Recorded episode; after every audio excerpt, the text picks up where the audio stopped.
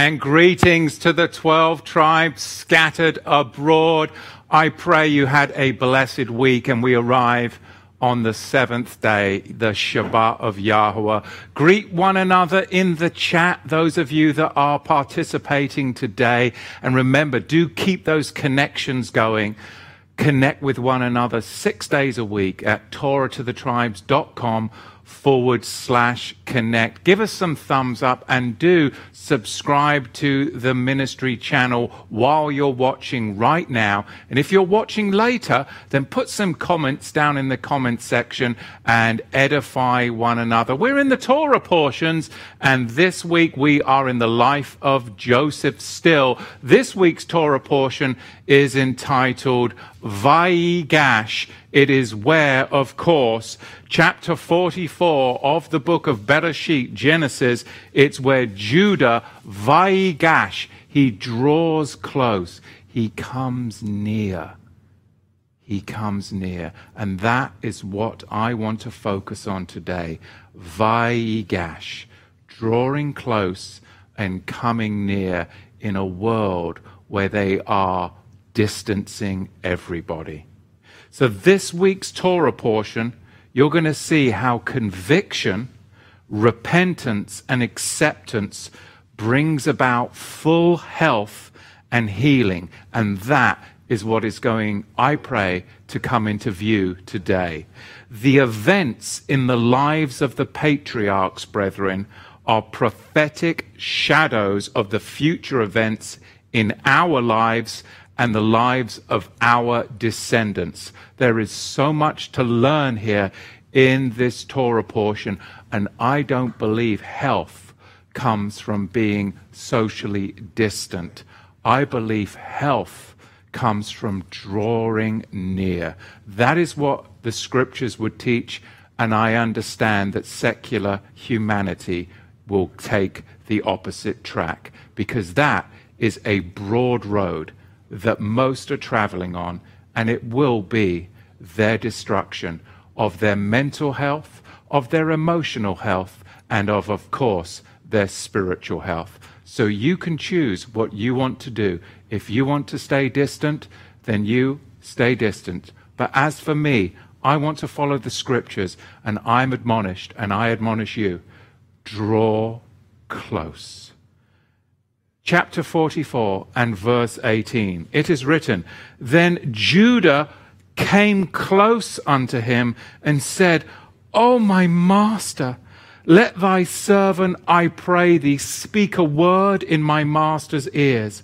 and let not thine anger burn against thy servant, for thou art even as Pharaoh. Well, what distance is too far? Is it six feet? Is it 12 feet? Is it total isolation? And how close is too close? What distance is too far? And how close is too close? Joseph, of course, is a parable of Yahusha ben Joseph. We can see that from John chapter 1, verse 45, and John chapter 6, verse 42. Who is this? Moshiach ben Yosef. The world puts distance between man and man, between man and his creator, between spirit and spirit, between race and race. But Yahweh asks us to put all of the distance aside and come together, draw near. But the world wants to put distance between us and Joseph. Sin puts distance between us and Joseph. Hardness of heart puts distance. Unforgiveness puts distance between us and Joseph. If Joseph is a metaphor for Moshiach, and how close is too close? How can we work on getting closer with Moshiach ben Joseph? Can we get too close to him? No. But we can get too close to Moshiach ben Yosef in our ideas of him, in our doctrines of him, because then it stays in our imaginations. We can get too close in our doctrines. We can get too close in our ideas when they become so self consuming. Now, the first time Judah came close, it melted Joseph's reserves, and his mercy and his forgiveness covers all the sin. No matter how long Judah had been carrying it, no matter how deep he had tried to hide it, Joseph's mercies and his forgiveness covered all sin. Now, contrast that with earlier, because in verse 18 we see, Then Judah came close unto him and said, O my master, let thy servant, I pray thee. So finally, what breaks down the distance is the intimacy of prayer.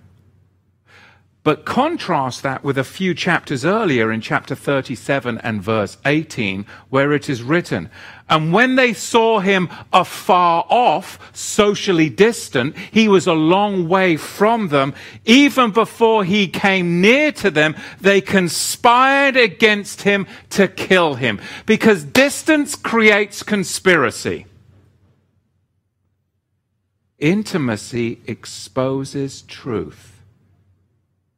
Why do they want to keep you all distance? Because when you come close and start intimately communicating man and man, brother and brother, uh, with one another, you will start to see the truth. But isolate and lock one another away from each other, and conspiracies of murder will ensue.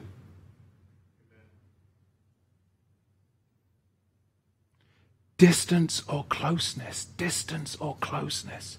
The choices we make in regard to this or the things that affect these can either bring sin and death or, conversely, closeness through prayer, through healing, through restoration, just to be around our fellow man.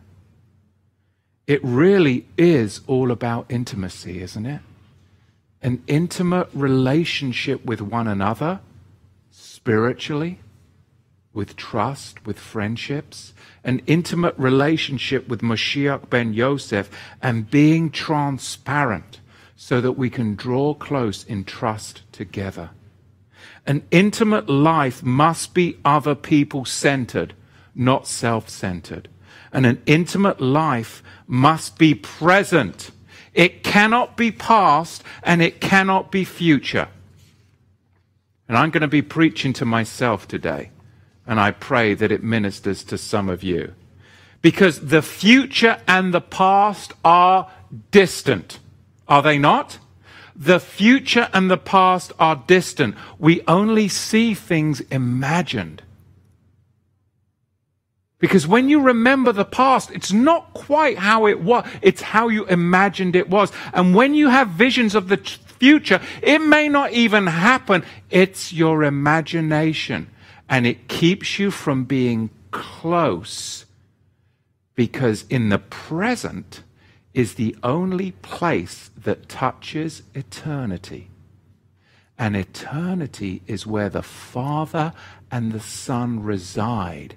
So Satan and this world wants you and I to forever be either in the past or the future, but not close in the present. Think about that. It's deep. And I pray it impacts you as it has impacted me. Our relationships and everything in life that is truly important to us is close. It's now. It's present. Who we're with and how we act in this moment. I can choose to keep the commandments in this moment or disobey them in this moment. I can choose to be righteous in this moment, or it's intimacy. This moment touches eternity. The past and the future, they do not. So, therefore, this world and Satan wants to keep us in the past or focusing on the future, so then we're not intimate in the presence of the Lamb, of Joseph. Distance creates fear, it causes us to doubt or to live for the shadows. Oh, you know, I'd like to do this in the future. Now I'm living for the shadows. Oh, well, you know, I'm just the way I am because of back here. I'm living for the shadows. But now I can be anything that Yahweh has made me to be presently because presently I can commune with the Father and the Son in eternity. Our present time is the only time that touches eternity. It's the only time. If you are of the Son, then you are an eternal creature from now on. And therefore, you must live in the present. That's the only place for the believer to live. The world will live in the past and the future because that is the land of Satan. That is the land of Pharaoh. That is the land of conspiracy to distance one another. When we live in this way, in the life of being present, we become more powerful because we can experience what Yahweh is doing now. We experience the love and power of relationship now. Judah embodies the spirit of Moshiach ben Yosef. He is willing to give up his life for the love of the Father. It's Joseph's manner that brought Judah near. According to the ancient commentary, Judah's approach to Joseph consisted of three different tactics, which really embody the world's approach to the crucified and risen Savior. Number one, war. Number two, appeasement. And finally, number three, verse 18 of chapter 44, prayer. Number one, war. How does the majority of the world that wants to distance itself from one another and from the Creator, how do they approach the crucified and risen Savior? Well, you just go out there and start talking to them about it, and you will find hostility and war. How many are at odds? How many are at variance with the idea of a crucified and risen Savior? How many are really anti that? How many are anti the thought of a crucified and risen Savior. Then you do have the scanty pockets of those that do believe in a crucified and risen Savior. But then when you dig a little bit deeper, you will find that they are at odds, that they are at variance with the true Messiah who did not abrogate the Torah and did not abrogate the Sabbaths and did not abrogate the feasts. Most are at war with Moshiach ben Yosef. Now, the second approach is appeasement. It's hard to find really devout, on fire believers, isn't it? I mean, it is hard to find. Most appease, most are kind of lukewarm. They're really not engaged in the present fight and struggle that we should be in as believers. And the biggest struggle that we have is what? Our flesh. Our, you're not my problem. I'm my problem. He's not my, I'm my problem. I have to overcome the flesh. And it's a struggle for righteousness, and it is a present, ever present struggle. My favorite chapter in the book of Romans, most probably Romans chapter 7. I say it often. Finally, the third approach to Joseph is prayer. And that is when everything changes. Prayer.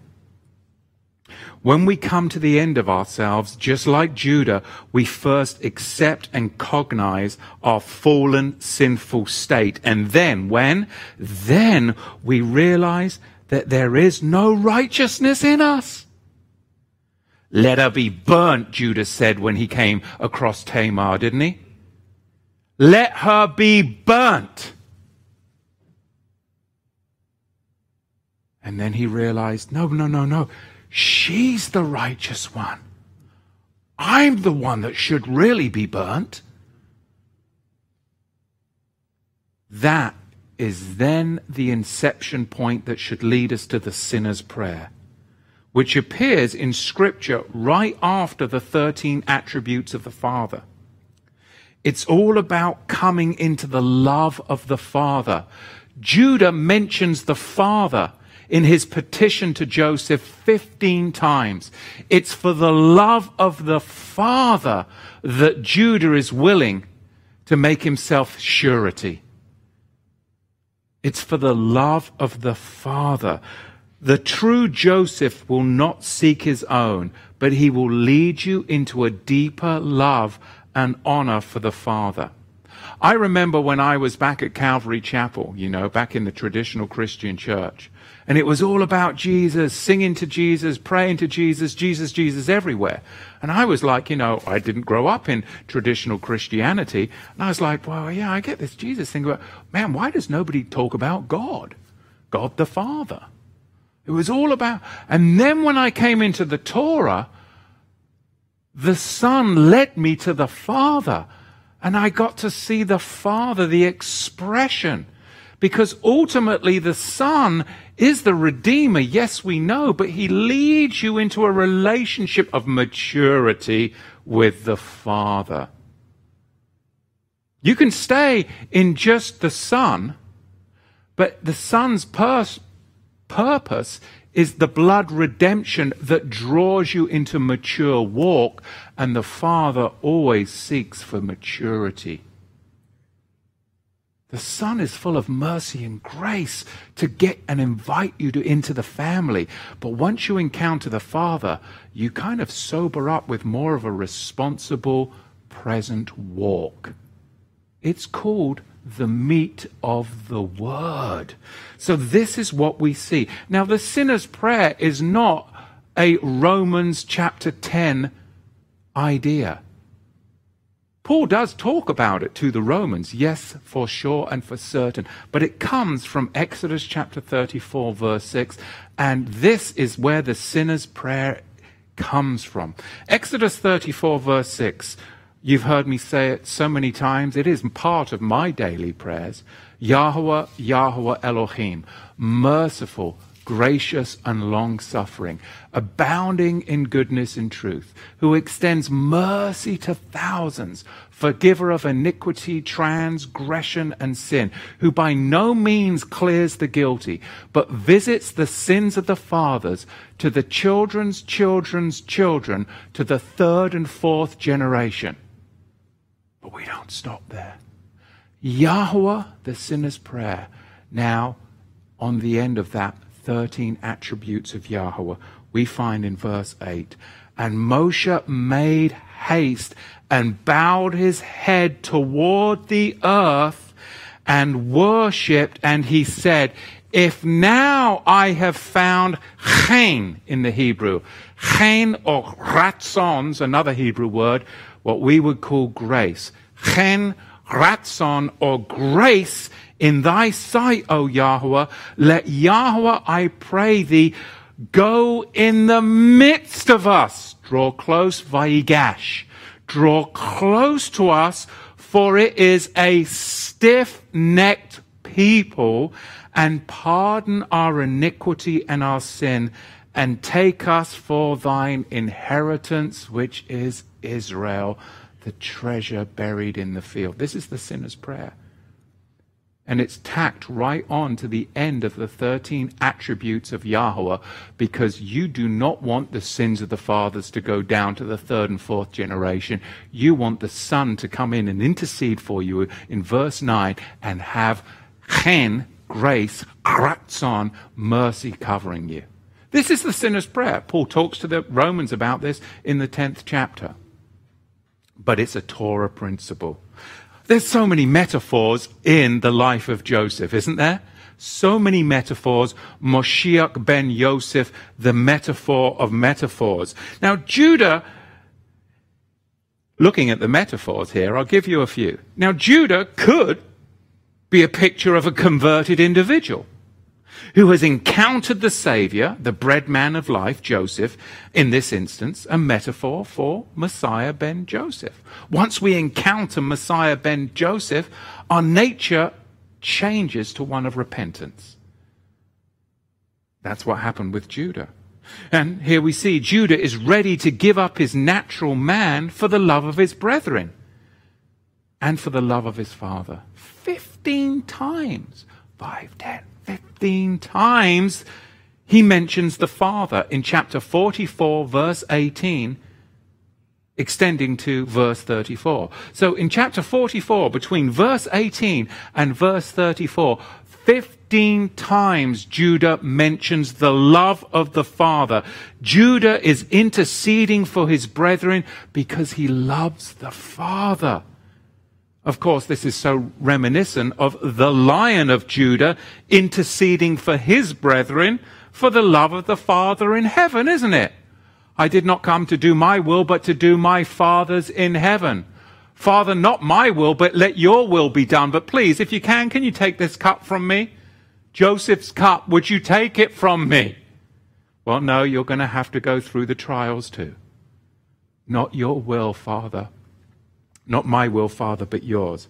I mean, find the metaphor in the narrative. It's everywhere. Dripping, dripping, dripping. Fifteen times he mentions his father Jacob. For the love of the Father, he will repent for his judgment and rejection of the Son, which caused great grief and sorrow to the Father. You see, Judah knows the hurt of the Father through the Son. And then, when? Then that's when Joseph is revealed. Are we at the time of the revealing of Joseph to the house of Judah? Well, that remains to be seen. But remember in John chapter 8, in the 19th verse, it is written, Where is your father? Yahusha said to them, You neither know me nor my father. If you had known me, you would have known my father also. Isn't that reminiscent of our narrative right here in the Torah portion? They stood right before him, Joseph, and they did not know him. Because they did not yet have repentance in their heart, and they really didn't have the love for their father. Because Jacob says later in the narrative, My days have been long and evil and few. He was 130 years old.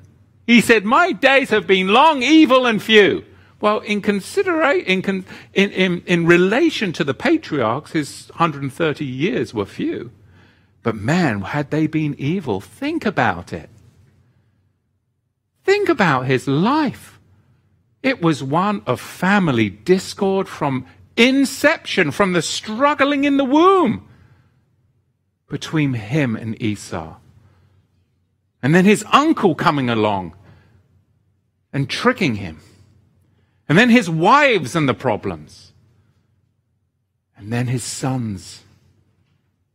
And it went, My days have been few and evil. Joseph makes his know, himself known to us when we repent and when we become intimate and we become close. We become close.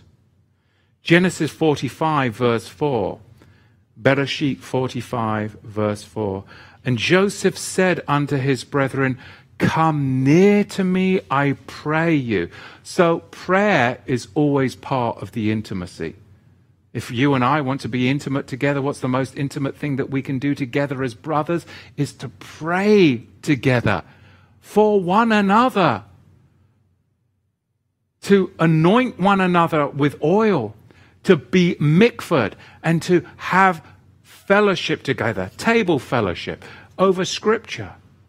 This is how we're to live. And the fifth verse, it is written, Well, let me go back to the fourth verse. And Joseph said unto his brothers, Come near to me, I pray you. And they came near. And he said, I am Joseph, your brother, whom ye sold into Egypt. And now be not grieved nor angry with yourselves that ye sold me hither, for Yahweh did send me before you to preserve life.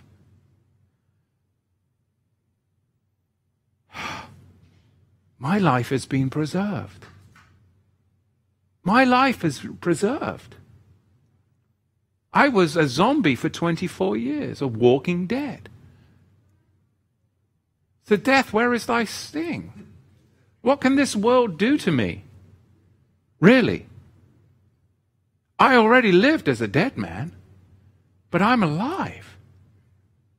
What can this world do to me? And the unbeliever does not understand the, the absolute paradigm shift of true conversion and faith does. You're invincible because of the blood. Because we can touch eternity present. But how do I find myself in peril? When I start to think about what could happen in the future or what I imagine did happen in the past. And that is where the world wants you to socially distant. Because that will keep you locked up. That's the lockdown. That is the lockdown. Oh my goodness, this is going to happen. This could, this could happen. If you don't, you need to surrender this, that, and t'other so you can get that. Oh, future, future, future. Oh, but in the past, past. Oh, this had, and, and so many, and this, and they all died, and oh, they're sick, and did it. Past, past, past. But presently, hang on, presently, I have my, I'm, I'm, I'm redeemed. I'm a man of faith. Um, all of my brothers and sisters around me are men and women of faith. And when we are together, um, and we pray and we break bread and we have the feast and the Sabbath uh, and we help one another out and it's amazing. And it, it matters not where we're from. It matters not what nation we're from what color our skin is. It matters not because we will be intimate as one but the world will say oh no no they, they're like this they hate one another oh no because they do not they said it about him Right? But intimacy is the present. And that is where the power is at. And that's why they try to keep everybody distant. Nations, peoples, tribes, colors, right? Uh, or you pigeonhole, pigeonhole, pigeonhole, because they understand us not. Because what is so dangerous to Egyptians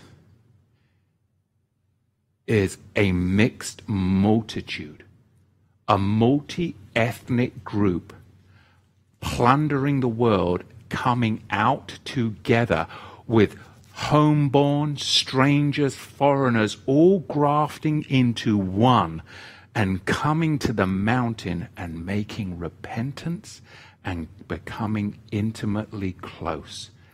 That is terrifying to the Egyptians. They hate the shepherds. They hate the shepherds. And we follow the great shepherd. And we're all to be shepherd servants together, right? We're Jacob's flock. Right? This is powerful. This world does not want you to comprehend what is in this Torah portion, does not want me to comprehend it and to live it. It is power, power, power. Verse 8 of chapter 45.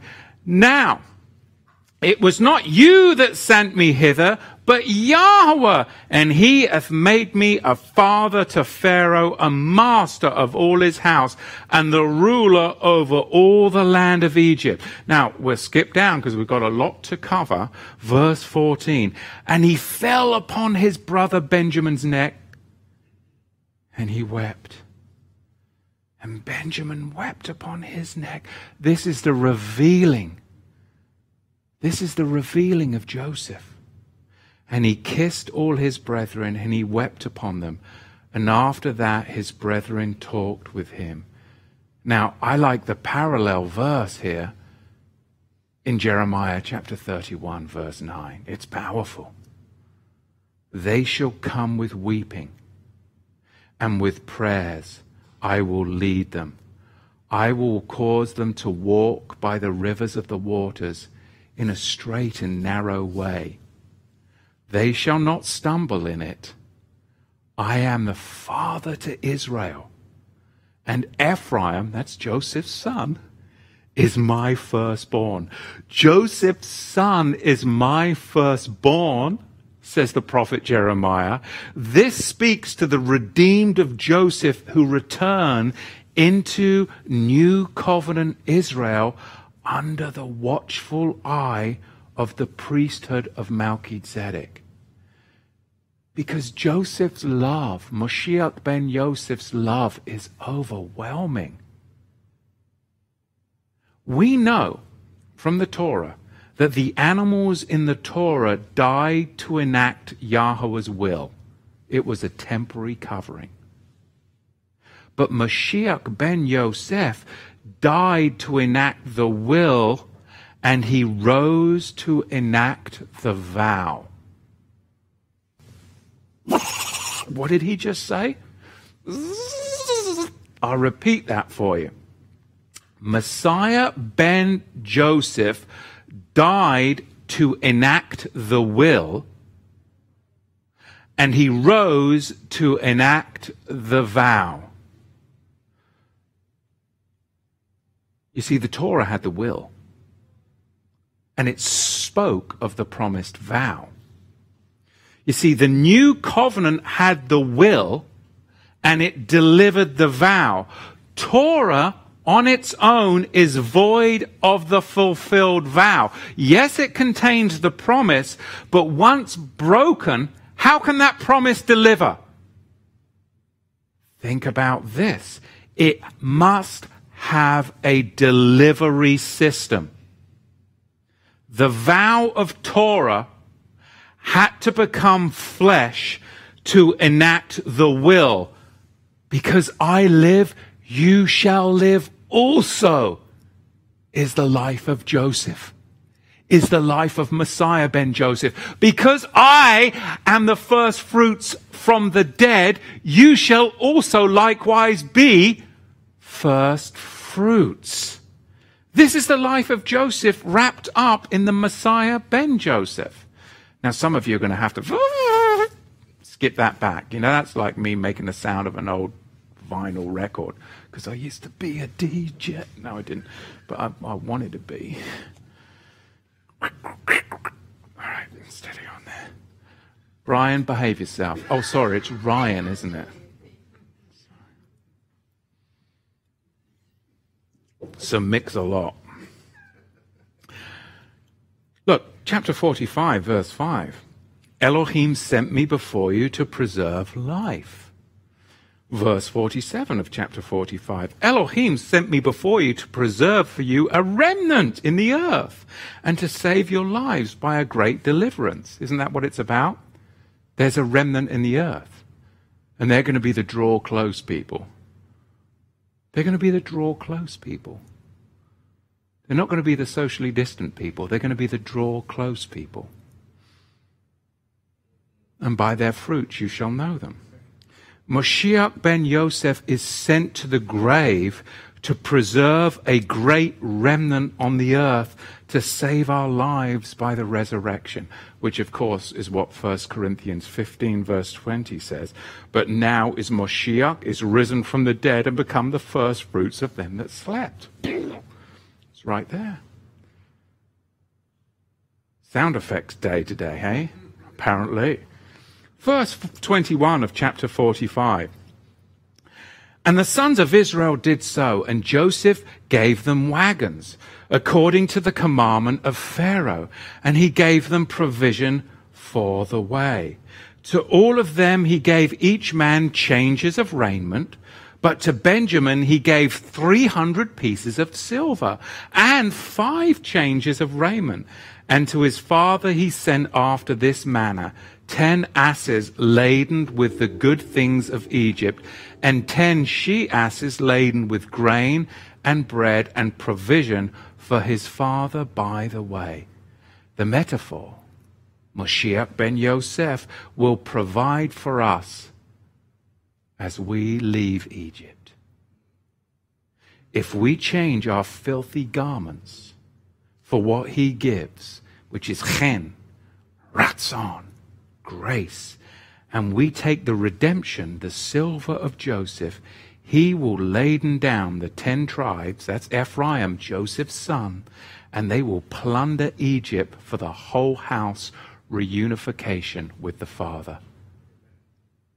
One stick in the hand of Joseph. You see, silver is man's money, and 300 is numeric for ransom or kippur, kippur. And five is chen, grace, ratzon. Favor, grace is the Son showing us the love of the Father through his five books of Torah. Torah is really the garment change in our life, is it not? Therefore, the atonement, the kipporah, the kippur, the atonement price and Torah were given to Benjamin. What, what does all this mean? Standing before Joseph, as we stand before Joseph, Mashiach ben Joseph, only one in ten is completely restored.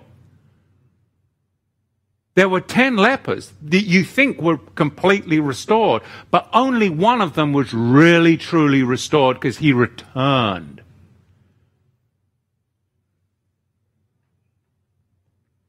So, what does that say? Ten are not full family, they are only half brothers. Now, do you feel that about some who claim the Son, yet deny the Torah? Especially at this time of year, right? They're all claiming the Son, but they deny the Torah, and you're like, well, they kind of feel like half brothers and half sisters. They're kind of clothed in Santa and Saturnalia, and they really should be clothed in the Shabbat and Shavuot, but they're really half brothers and sisters. Yeah, I kind of can relate, but uh, and if I really start drilling down into Moshiach ben Yosef, they're not going to go with the Moshiach ben Yosef I follow. Because their one is dressed up as Santa and Saturnalia. They're really kind of half brothers, really kind of half sisters, and we can only go so deep. If you really want to get intimate, there's going to be an offense. Though they've changed garments, their sins are forgiven. They are not living like full brothers as Israel, as fully grafted Israelites as Hebrew Israelites because they hastily put on the garments of papal religion rather than the garments of Joseph's Torah. I did not come to do away with the Torah, to bring it in its fullness for you to live. Be perfect, complete, fully restored as your Father in heaven is perfect. Matthew 5, verse 48. You see, the lack that they have is they lack the covering that living by the chen, the ratzon, the grace of Torah brings, which is Exodus chapter 34, verse 6, the sinner's prayer. So they stand really without wedding garments as half brothers and half sisters. They come through, but they're not washed through with the Torah of grace. Restoration then is only complete for one in ten. Because it is a narrow road. And many will come to me at the end of the day. They say, Master, we did signs and wonders and miracles. And they say, oh, wait, I, I knew you not. You workers of A without Nomia Torah. So you can see To really be intimate with Joseph means that you come to a mature relationship with the Father.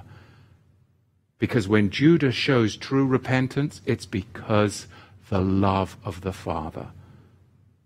And we now know Yahweh because of the Son.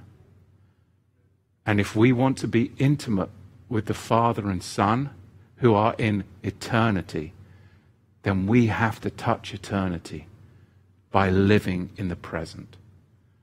Because I cannot be intimate with the Father when I think about yesterday or when I imagine what could happen tomorrow.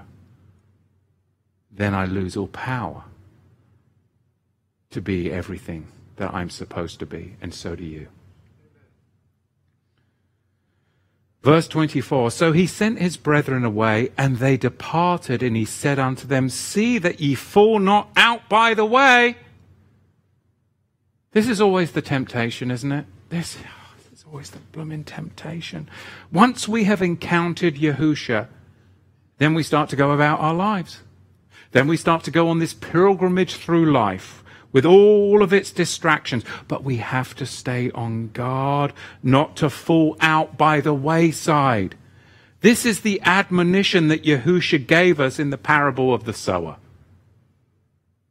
You've just had an intimate relationship with Yahusha, with Ben Yosef, and now you're going to go, and he says, What? See that you fall not out by the way, the cares of the world and the world will always have you thinking about tomorrow and yesterday. Tomorrow and yesterday. Tomorrow, well, you know, this is that in the past, the, the, the, the, and in the future. Yahusha and Yahweh are not there because they are in eternity. And the only place that you can touch eternity is right now. Presently. Presently. Verse 25 And they went up out of Egypt and came into the land of Canaan unto Jacob their father.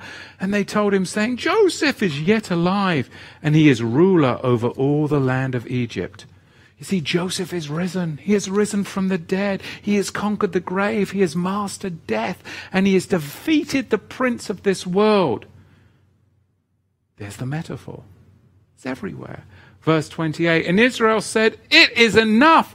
Joseph, my son, is yet alive. I will go and see him before I die.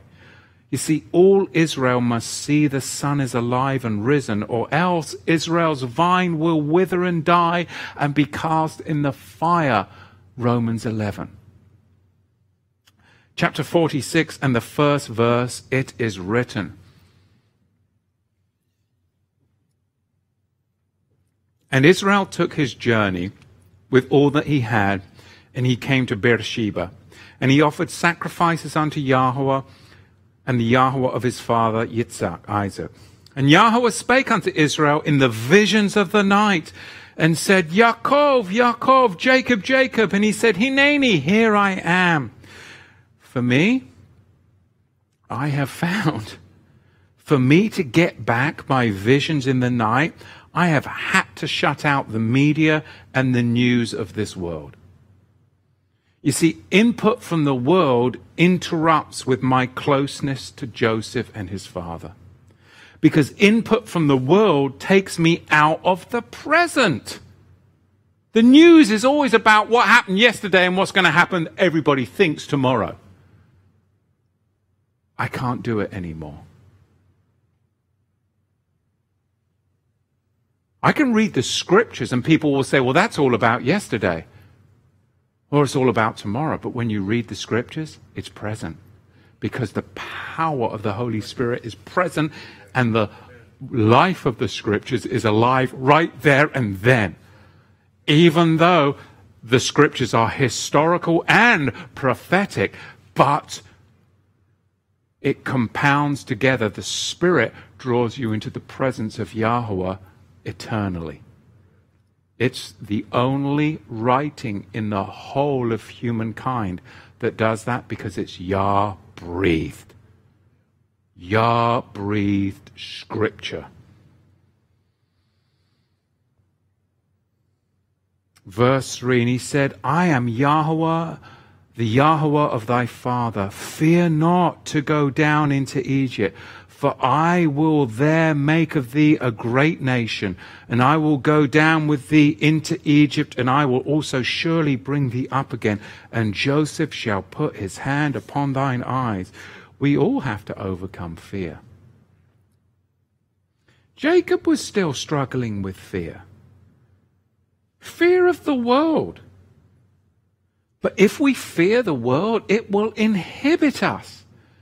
And as I say, the world is always about the past and the future.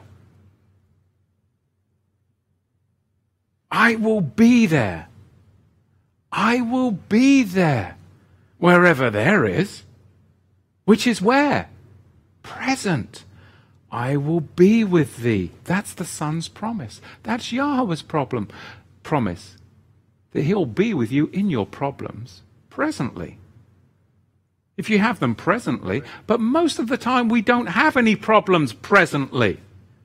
Because even presently, when you're in the mire, you're thinking that it's going to get a whole lot worse because of what happened in the past. And presently, it's not that bad.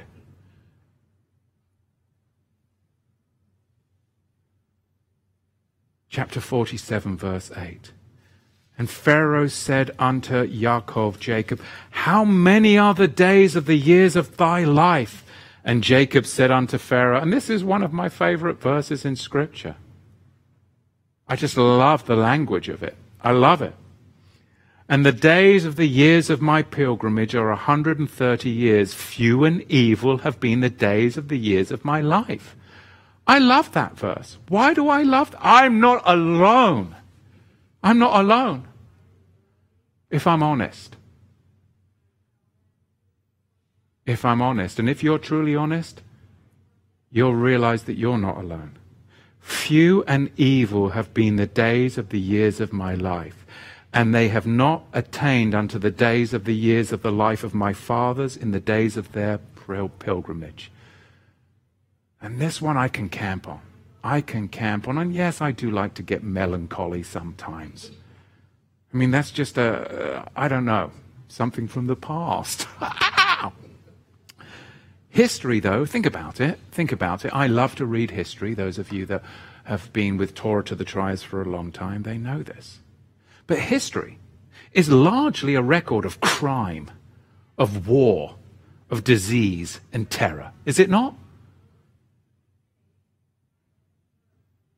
History is largely a record of that. We've been bombarded with this more so in the 20th century, and even more so post 9 11, and of course, current COVID.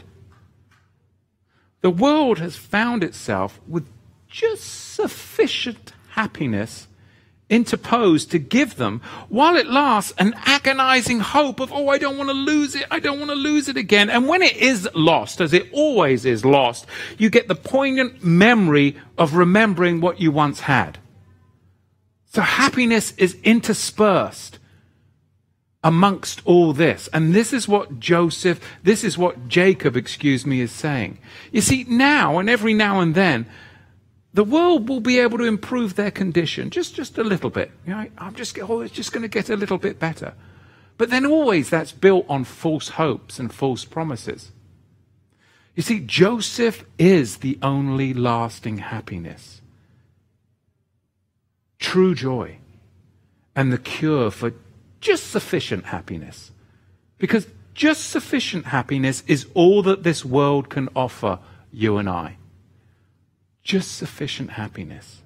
Because while it lasts, there's always this present, this agonizing hope, but then you're kind of afraid of losing it again. And when it is lost, which it always is, then you're stuck with the poignant memory of remembering what you had, but you lost it, and then you're going to try and regain it. And then you're thinking about the future of what you want and the remembrance of what you had in the past. That's this world. And that's what Jacob is saying. That is not the life for us. Once you encounter Joseph, you're free from that. It's present. It's present. It's present. Chapter 47 and verse 12. And Joseph nourished his father and his brethren and all of his father's household with bread according to their families. Because ultimately we know that Moshiach ben Joseph, he nourishes us. He is the bread man of life. And he's the miracle worker in our lives. We skip down to chapter 47 and the 26th verse where it is written, Only the land of the priests alone became not Pharaoh's. And Israel dwelt in the land of Egypt, in the land of Goshen, and they got their possessions therein and were fruitful, and they multiplied exceedingly. So, as we draw near and draw to the close of this Torah portion, I see that Judah teaches us not to remain distant, but to truly come close. Because Joseph is all about drawing close. The intimacy with the Son draws us to an intimacy with the Father, and it draws us relationary intimacy with one another because we live in the present because Joseph and the Father has destined us for eternity. And if we are of the sons, then we are eternally of the fathers. Therefore, we are called to live in the present so we can commune with eternity. He wants us to be drawn close, and there are only two aspects of that. Everything else will cause us to remain distant. So we must draw close, number one, to eternity itself. And number two, we must draw close to the present, for the present allows us to touch eternity. And of this present moment, and it only, we have an experience parallel to the experience of Mashiach ben Yosef and his father Yahweh. And that's their reality as a whole because they are in eternity and we can access that presently. Not in the past, not in the future. So think about this in conclusion. We need to continually be concerned with one of two things. It's a very simple life. This is my commitment to my family, to my faith, is that I want to be continually concerned with either eternity, which is being concerned with the Son and the Father, or the present, which means reflecting on either eternal union or separation from the Son and the Father. Because everything I presently do is either going to bring me into eternal union or it could cause separation. That's the wonder of the commandments of Yahweh. They're present. And they allow us to draw closer by keeping them to eternity. And it's a present choice. It's a pre- I will keep the Shabbat today. It's a present choice. I will not do that. It's a present choice. Not tomorrow, not yet. It's, it's a present choice. And it will cause us to be more intimate. We, make a conscious decision presently to obey the voice of conviction of conscience. The Ruach HaKodesh bearing the present suffering. I shall bear this present suffering. I shall receive this present grace. I shall give thanks for this present food. I shall give thanks for this present company. I shall give thanks for this present provision. I shall keep this present commandment. Do you see? Pharaoh's job, the world's job, is to get us all away from the present, to live in the past, to worry about the future. Inflame your lusts of hope. Inflame your fears because the future is unknown to us. It's kind of scary. And when we dwell on it, we dwell on unrealities. It's not real.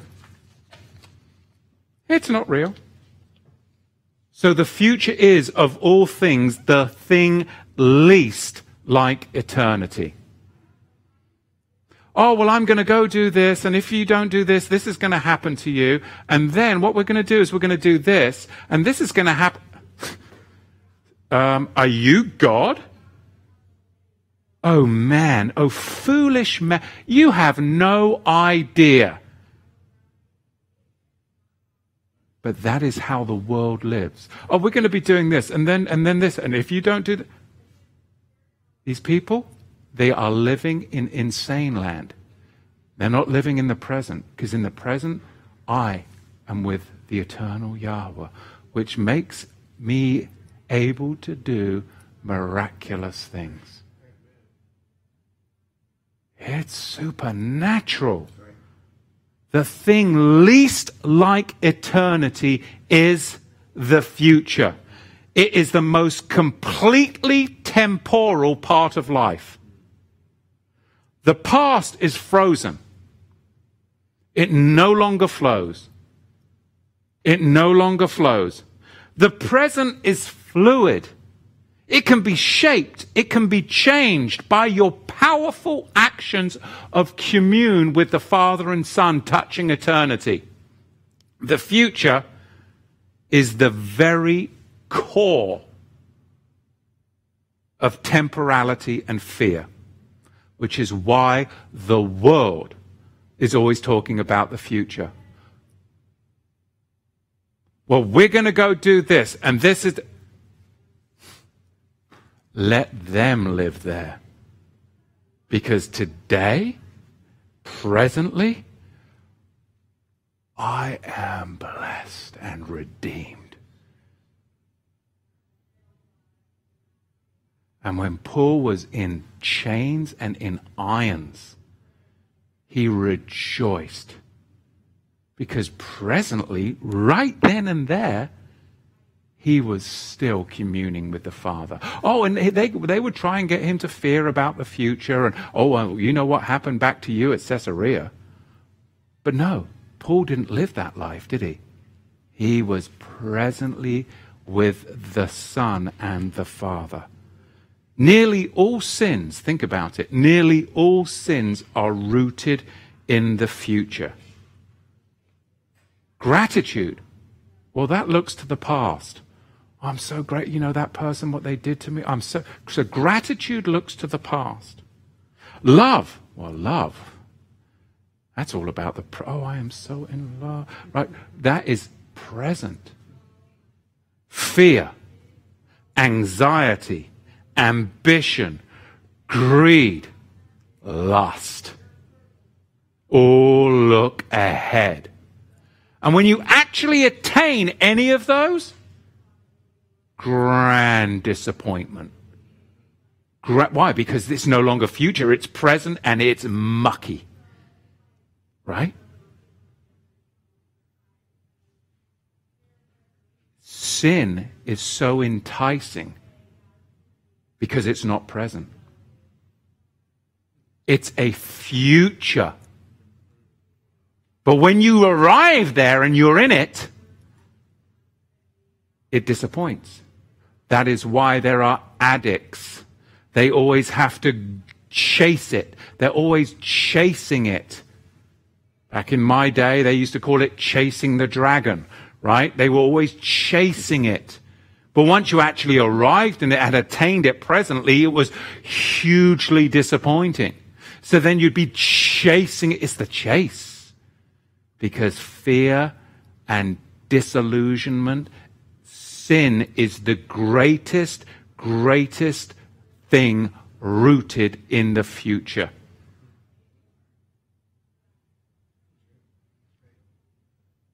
It always looks forward. It always looks forward. Gratitude always looks back. But intimacy, shalom, that surpasses all understanding, is present with the Father. Moshiach ben Yosef, the Son and Yahweh, our Father, calls us to come close into his presence because in the present we touch his presence because they are in eternity, the echad plurality of one, and eternity lives presently today in you and I, and that is experiencing Mashiach ben Yosef today and today. The writer of Hebrews says in the fourth chapter and the seventh verse, Today, if you will hear his voice, harden not your hearts. In the fifth chapter and the fifth verse, the father who said to him, You are my son, today I have begotten you. It's all about the present. And when Judah drew close to Joseph, that's when everything changed. He lived presently and he was able to intercede. That's the life for you and I. I pray that today encouraged you, it encouraged me this week in my meditations for sure. Let's see what you got to say in the chit chat. If you want me to uh, catch you in the chit chat, redline me here and uh, I'll refresh my screen while you guys put something up in the chat. I pray. Let's see. Hang on a second.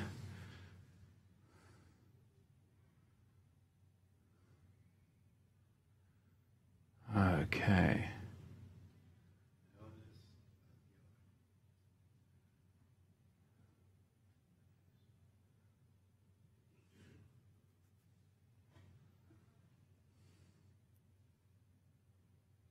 I'm not sure if I'm on the right stream or not. Give me a second here.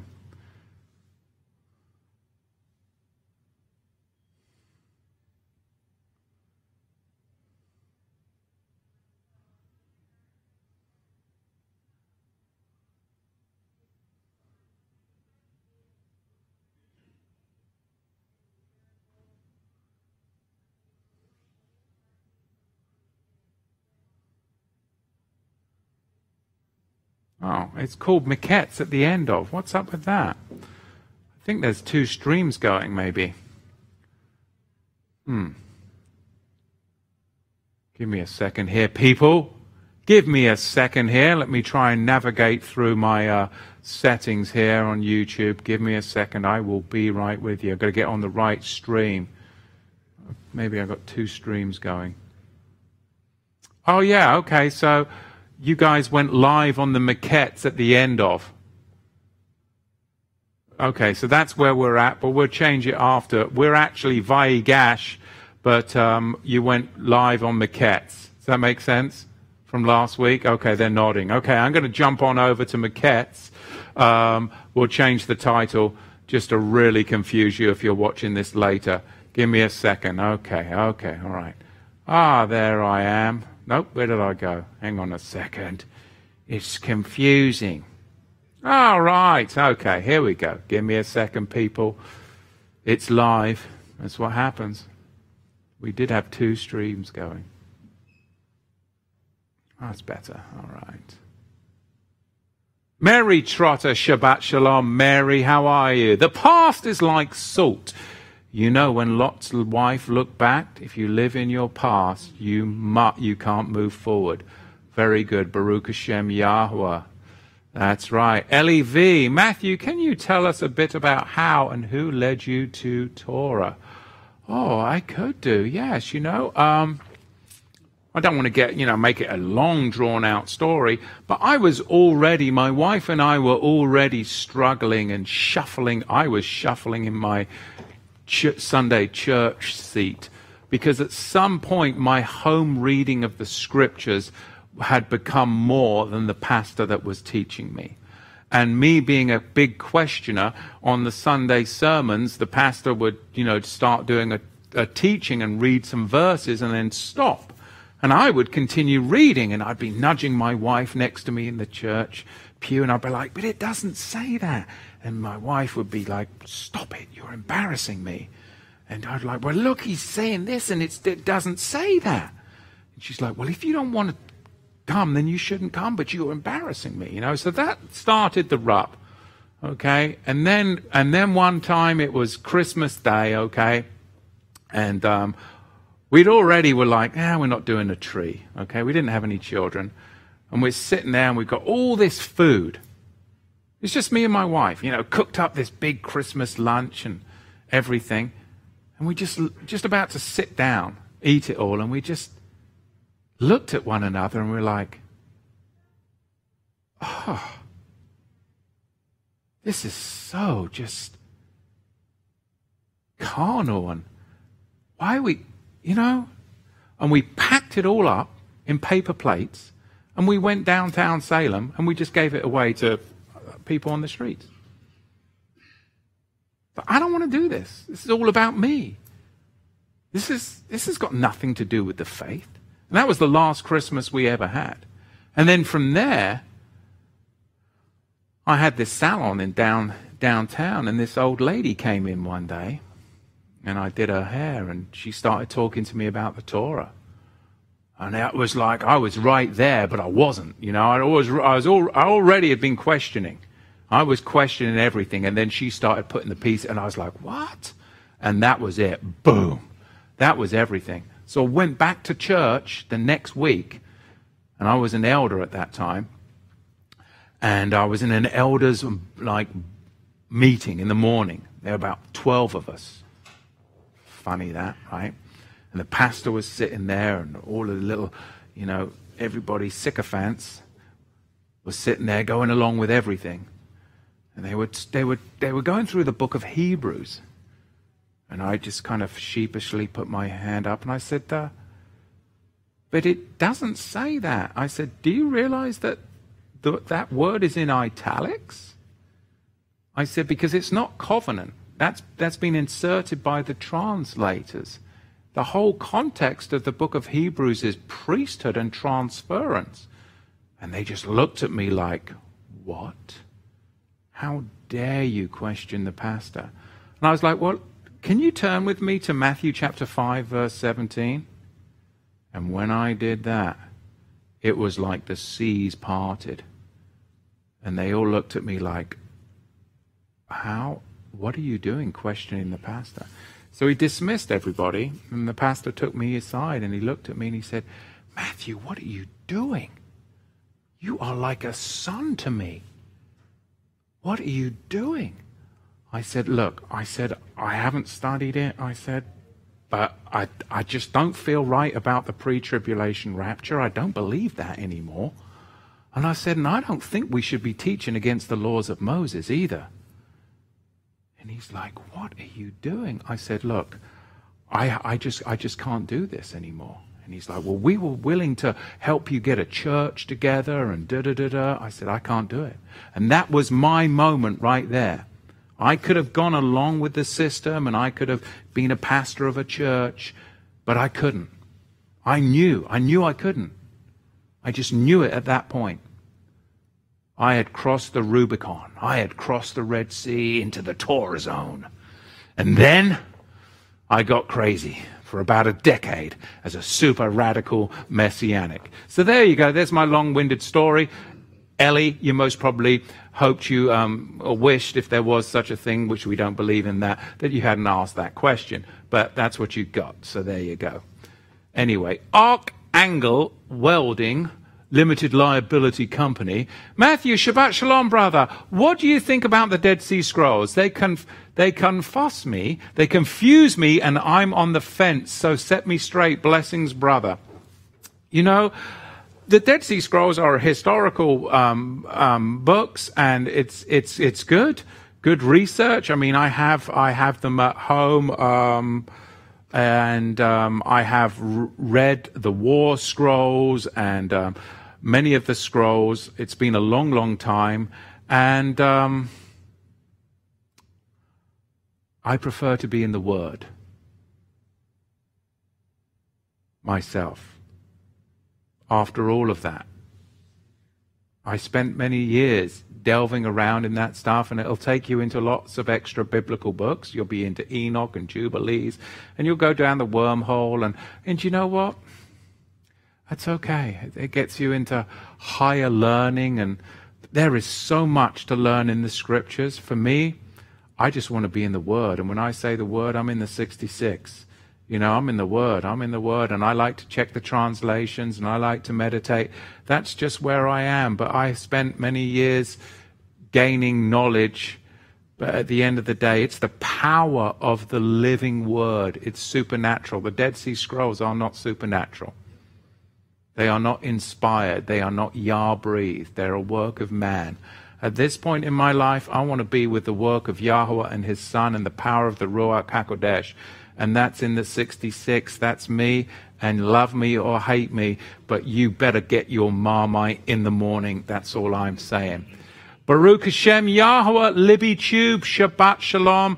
Libby's favorite verse is Isaiah 41, verse 10 turn, give me that scripture, Isaiah 41, verse 10, John, and um, read that to me when you are ready. Giant killer, thank you so much for a great word, brother. It was much needed. I've been stuck in my past mistakes lately instead of focusing on my present blessings. Yes, Baruch Hashem Yahweh, or starting to think about the future. All for naught. We don't want to be there. Truth like Velcro, Shabbat Shalom, ice, water, vapor. The past is frozen, the present is fluid, and tomorrow is a vapor like our lives are only a vapor. Tomorrow is not promised, it is exactly. And you look around, look around. Right before me. I feel reborn, reborn, brethren, reborn.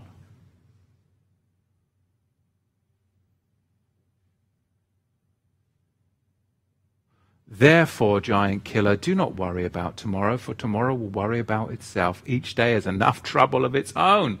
It does, doesn't it? Matthew chapter 6, verse 34.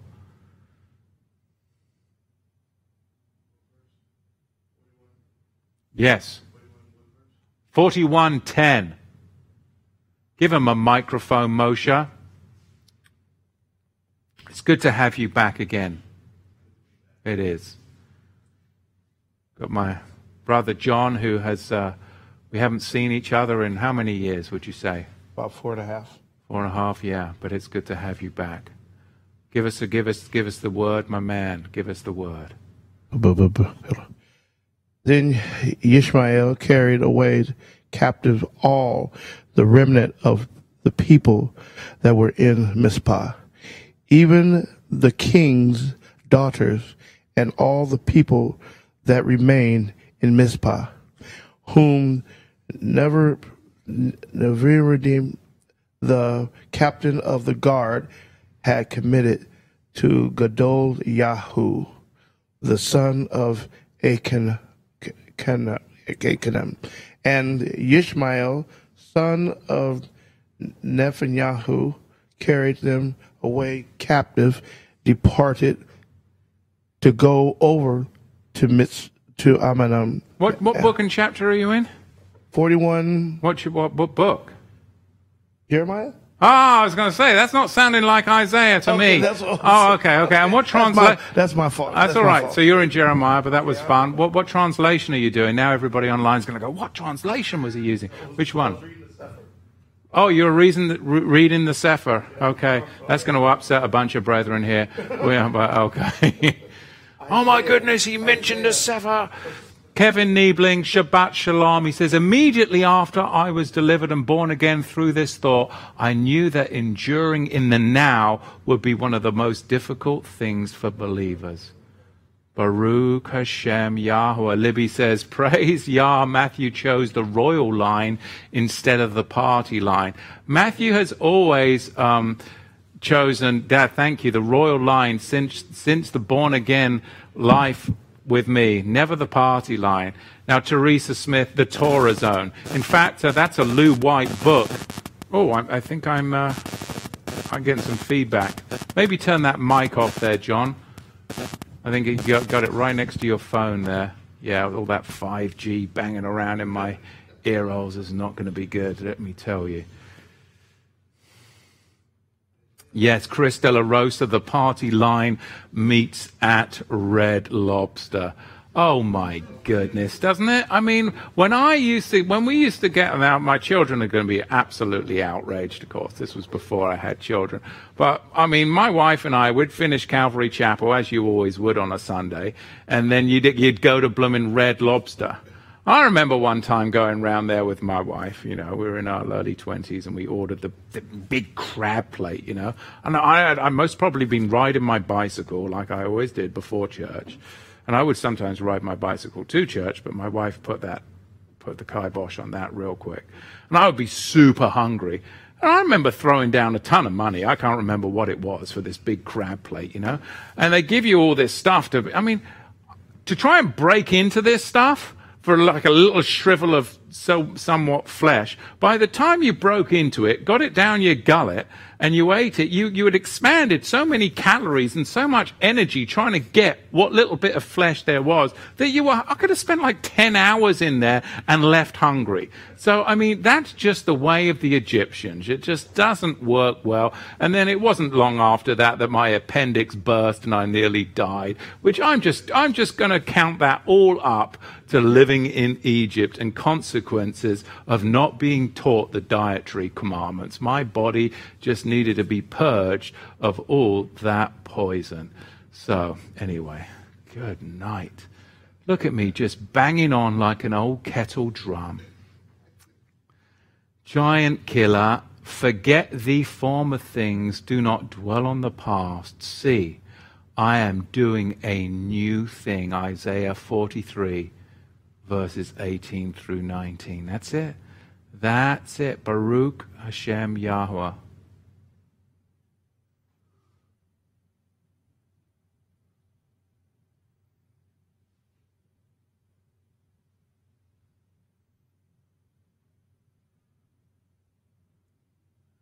right, let's see.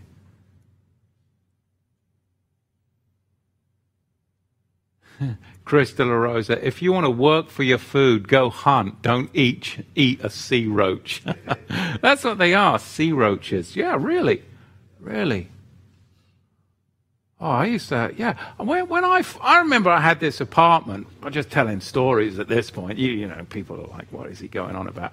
But anyway, that's that's what's happening with my train of thought right now. I, I mean, just shows you how much you've changed. I had this apartment once, and um, I had this stove in there. And um, every time you put the stove on, I mean, hundreds of cockroaches would just come out because of the heat. And they would just come out all over the stove and then disperse into the various cracks in the wall. I never did anything about it. I just lived like that, you know, because I never saw them at all until I put the stove on. And I used to eat out most of the time because I was a single guy. So it really didn't bother me. And it was just like one of those things you did. You just pushed in the gas stove and ignited it, you know, to cook your soup or something. And you just stand back, let them do their thing, and they all scurried and dissipated into the walls. And you'd have dinner. You wouldn't think about it. I wouldn't think about it for days until I next heated up some, you know, soup or whatever it was. I never did eat those things, thank goodness, but you know, you somebody said sea roaches. See, that's what happens with my mind, brethren. The filters of the sea, says Giant Killer. He's got some nice emojis there. All right. All right, enough, enough folly. Well, it was a serious teaching, you see there's a lot of pressure, a lot of pressure. So now I'm, I'm releasing and, and, and enjoying um, the fellowship with the brethren. In the present, right here on the live chat, if you do have a serious um, um, scripture or a truth or a question, then now is your opportunity to put it up in the chat. Otherwise, we will bounce and catch you next Shabbat. The Libby Tube says, then you will lose your appetite. Right, see now I've got you all on sea roaches, sea scorpion. You see how easy it is? See?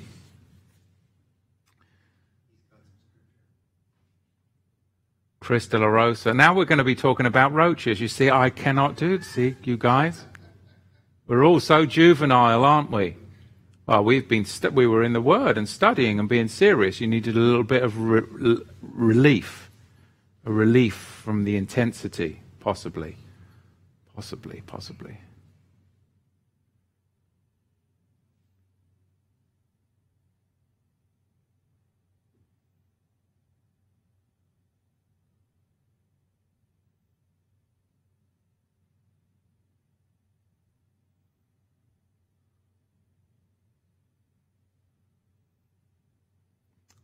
Renar Ephraim, that's a great name. Renar, Re, Renanar, Renanar Ephraim, Renanar Ephraim. Thank you for following the Most High and obeying His will. Baruch Hashem Yahweh. And thank you, Renanar Ephraim, for tuning in today. And RJK says, Matthew, your thoughts on the. no, I am not going to get into the Mandela effect right now. I've already spent enough time on shrimp and lobster for crying out loud. We're not going to get into another train of, of, of, of Matthew going off on crazy thoughts. All right, we do have um, Annette Watson has a question. Matthew, what do you think the the book of First Enoch and Yasha were left out of the canon? I'm glad they're left out of the canon. Um, I have I've got both of those at home, and again, you know, you can read there. There's, there's many things to read, and the book of Jasher is a great book to read alongside the book of Genesis, Bereshit. It's fabulous, and Exodus, Shemot. It's excellent, but I'm glad it's not in the scripture.